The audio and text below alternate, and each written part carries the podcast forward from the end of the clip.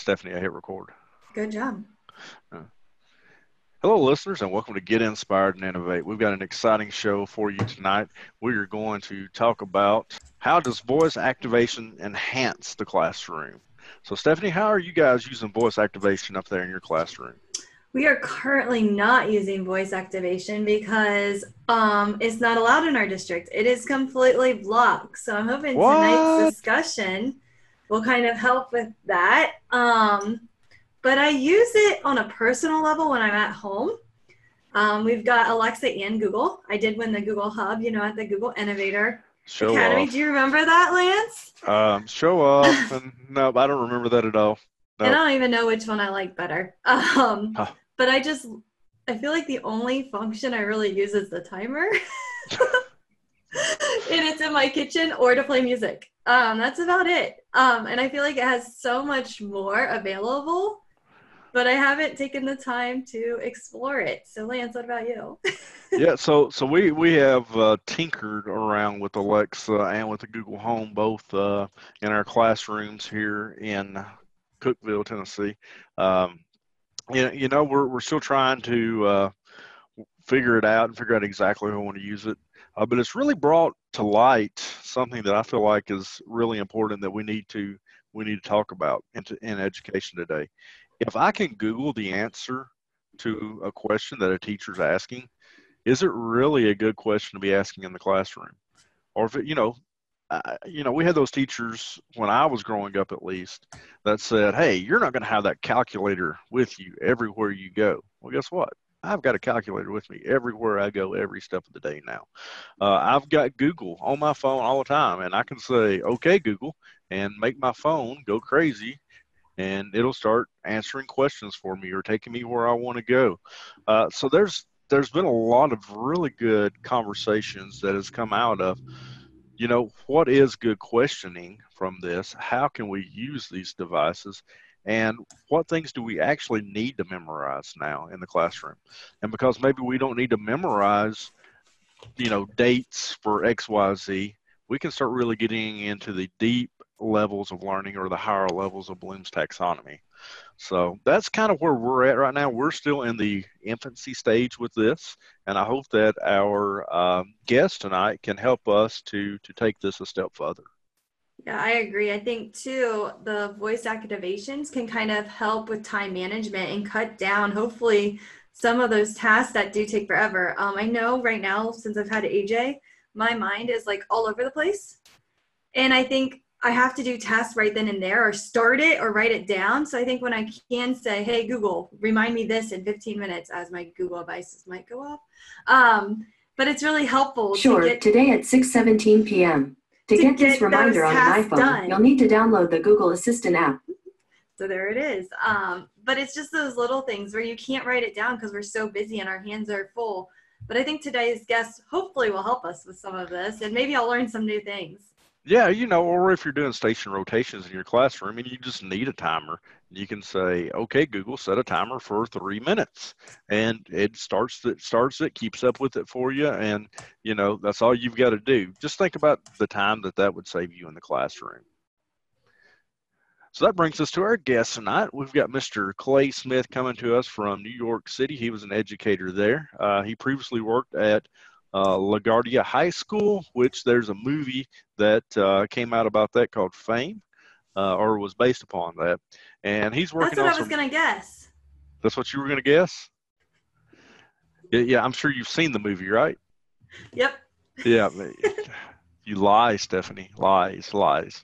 Uh, and, and he's currently working on a voice activation app for us to use with Google Classroom. We'll let him tell us a little more about that tonight.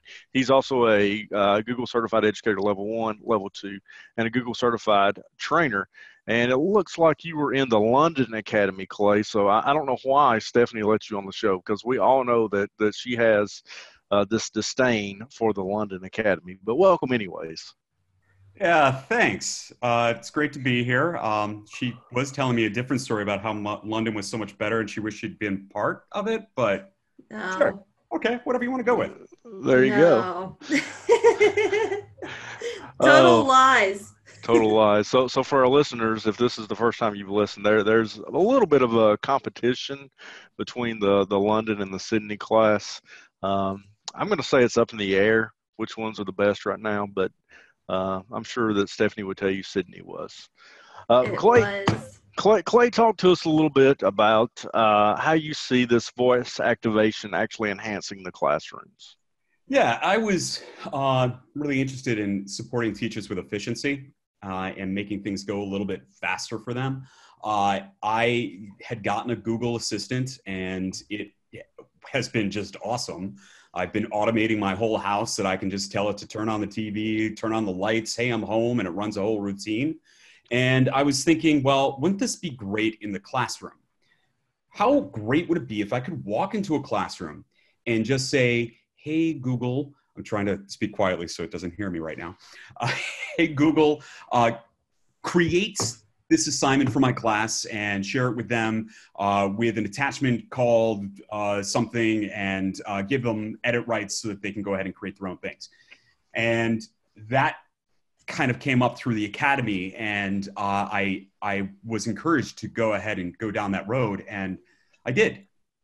And so uh, in the uh, the Google Assistant store, you'll find Classroom Assist. it is currently functioning uh, it needs users uh, because the background is through artificial intelligence, and that needs a lot of data to work.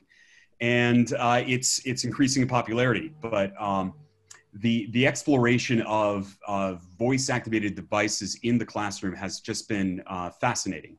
Uh, I do find that we are blocking and stopping things uh, that don't need to be because they're they're not sharing personal information unless you're specifically logged in with it. So it, it's really a question of uh, who is using them and for what purposes, and that can really inform uh, whether it, it's it's got its place in the classroom or not. So, so Clay, are you saying that Big Brother doesn't want to be listening in on my math class every day and, and hear me teaching about the quadratic formula? I am absolutely saying that. Uh, Man, yes, sorry. I thought I thought that was such exciting content that they were just like, man, we want to hear this guy teach about this. Not even close. Uh, the only time that it ever really sends data back is if you invoke the name, which is it's it's a built-in trigger that's inside of the device. So the device is constantly listening, yes, but it is not pushing any of that listening out through into the internet. It's not going into the cloud. It's not going anywhere until it hears the name or, or whatever the invocation name is. At which point it captures what is said and pushes that out to the internet. The name that will not be spoken right now. we are avoiding speaking, yes. so Clay, uh, make sure that make sure we have the. Can you get us a link to, um, to your I guess uh, add-on to Yes. Google Assistant? Am I saying that properly? It's an action, yeah. It's an action. Okay, to Google Assistant. Now, and I may even myself need some help installing that. Uh, would would would love would love to look into that though a little bit. I'll, I'll, I'll throw you a link on my, uh, my website, which has it. So, so Stephanie, I know that you have talked about uh, some of the things that, that Clay has helped us in our, our group uh, to program. So, uh, how how did that that come about? The the timer. Um, so I don't even like. I feel like we just kind of joked with Clay, like, "Hey, we need this. Can you create it?" I mean, it's not really joking, but it kind of is, just so we sound friendly. Um, but we're really like, I hope he does this because there's so many things that teachers need coded to make things so much faster and easier to use in the classroom because that's what you're trying to do as a teacher. You're trying to cut down time so you can spend more face-to-face time with your students as much as you can. And so I don't even know how you came up with the timer and slides. Do you want to kind of tell us, Clay, how that all? Yeah, I think uh, you really mentioned the absolute instigation is that you were joking around with me, and I went, I can do that. And that's kind of how all of this started. Two years ago, I had a buddy, Jojo Farrell. He runs the GEG in New York City. He said, Hey, challenge out there, everybody. I need some help coding this. And I went, Challenge accepted. Having barely coded in my life, I knew some HTML. I was like, I can totally do this. I actually did. It was it was surprising, surprised me, and so sometimes those little jokes and quirks that come my way, I'm like, oh, you know what? Actually, I can do that. So when you joked about with me about, hey, we need a, a, a timer, I thought, well, there are other things, add-ons out there that kind of do this, that that take over the slide screen, and I need to kind of like see how they do it first. So I went and looked at some of the programming that that they were inserting into the slide, and I went, "Oh, this is easy." Spent a weekend doing it, threw it out into the store, and uh, yeah, now it's it's getting a lot of lot of attention, a lot of heat. And, And I will also say that it wasn't just me doing this because I went ahead and threw some stuff together, and then I pushed it out to a whole bunch of people, and I said, and this was a bunch of innovators. I said, make it better and there was a lot of conversation. And so um, I had a teacher kind of reach out to me. She was listening to Alice Keeler's like 10 minute teacher podcast, the episode where Alice Keeler was on it and talking about how she codes and all that kind of stuff. So teacher was like, Can I really learn how to code and do all this? And I was like, Yeah. And I have a friend who might help us. And so then I reached out to Clay and I was like, Hey, will you uh, set up a meeting with us to teach us how to code? And he said he would. But what I really loved about asking you is you, I was just like, oh, we're just gonna learn to code. You're like, what do you want to make? And I was like, oh, I don't, I don't know. What can I like? What is possible? You know? But it really put it in per, to like per, like perspective. Like, oh, I do need to start thinking like that instead of I want to learn to code. No, it needs to be I want to make this, and this is how I'm gonna do it. And so I just appreciate you t- asking me that question. so to jump in there, we talk a lot about project-based learning and oftentimes the project is a project that people have done before that we know of. We know we know how a volcano works. We've seen that happen. But what I did with you and what we really ought to be doing with our students is talking about problem-based learning. What's the problem that's out there? What can we go ahead and try and solve? It might not be the solution, but it could be a solution. And it could go ahead and effectively change the world, or there might be an iteration on it that eventually changes the world.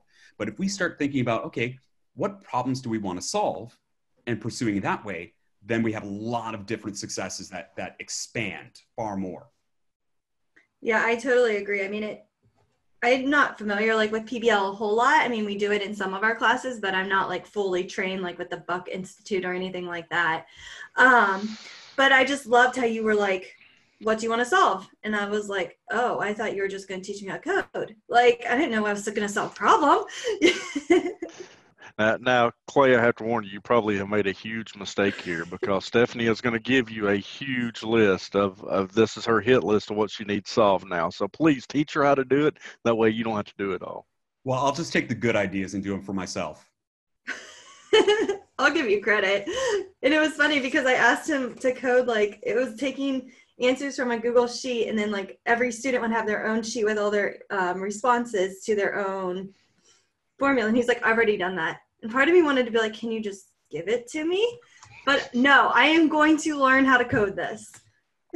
yeah, it's it's really important because I mean, right now uh, we're happen to be dealing with the coronavirus situation in New York City that we are just on the verge of a lot of cases that are kind of popping up and we're trying to support all of New York City schools with what's happening and just having the ability to generate documents for we, we're dealing with 1800 schools to just quickly generate those, share those out, and retain the links in a Google spreadsheet that we can go ahead and quickly check and work with and work with these schools has been a huge benefit. And it it really is coming down to the fact that I happen to know a little bit of coding to be able to support all of us as we're working through these emergencies you know and you was one thing you were talking about was uh, you know speeding up the process for us in education. I don't know about you guys but i feel like in education we're at a snail's pace all the time. It takes forever to get something done it seems like or get something approved. So stephanie you know by by 20 2040 you might be able to use uh, some automation in your classroom uh, since since it takes forever to get things approved. But you know, I, I, really I really like that that you said you know this is your goal that you came in with was to give us some time back or to help us to speed up that process in the classroom. And you know, I was in a class the other day where we were we were talking about it, and uh, one of the teachers, I think it was like a third grade classroom, was asking a question about sharks, and it just said, "Okay, Google," and then asked a question about sharks, and then they got the answer right back, and the kids, real time, you know, they didn't have to go look it up, they didn't have to get a computer, you know, uh, the teacher didn't have to grab a book or anything. It's just like, "Okay, Google," and then they got the answer back. Thought it was excellent, excellent, and how much time it could save us every day. And that comes right back to if we can go ahead and ask that question to Google and get the answer right back. Is it really the right question? Rather than that, uh, there, now I, I do still believe that uh, common knowledge is uncommon, but should be learned still. Um, we should all have those those banks of resources that we can go back to and, and kind of know the answer for, just in case we're ever on Jeopardy. You know, you never know. You never know. Pub quiz maybe, uh, but at the same time, I we really want to push into the higher levels of Bloom's taxonomy. So we want to know about sharks. Well, well, why? Why are we learning about sharks? What's specific about that that is going to influence whatever it is that we're doing within the classroom? And let's explore a little bit more of, well, can we create a shark? How how would we mimic something like that for ourselves? How could how could we go ahead and pursue that? And even deeper and deeper and deeper to really enhance the learning that's going on. So that it becomes far more about the process than it does about the actual knowledge and information. Because knowledge and information is easily accessible now but it is the the process and the, the way of working with things that is far more difficult that uh, we're finding in the workplace to find people that can do those things.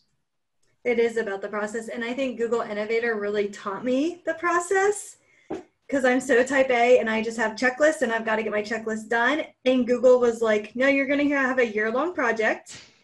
It's not going to be a quick check it off.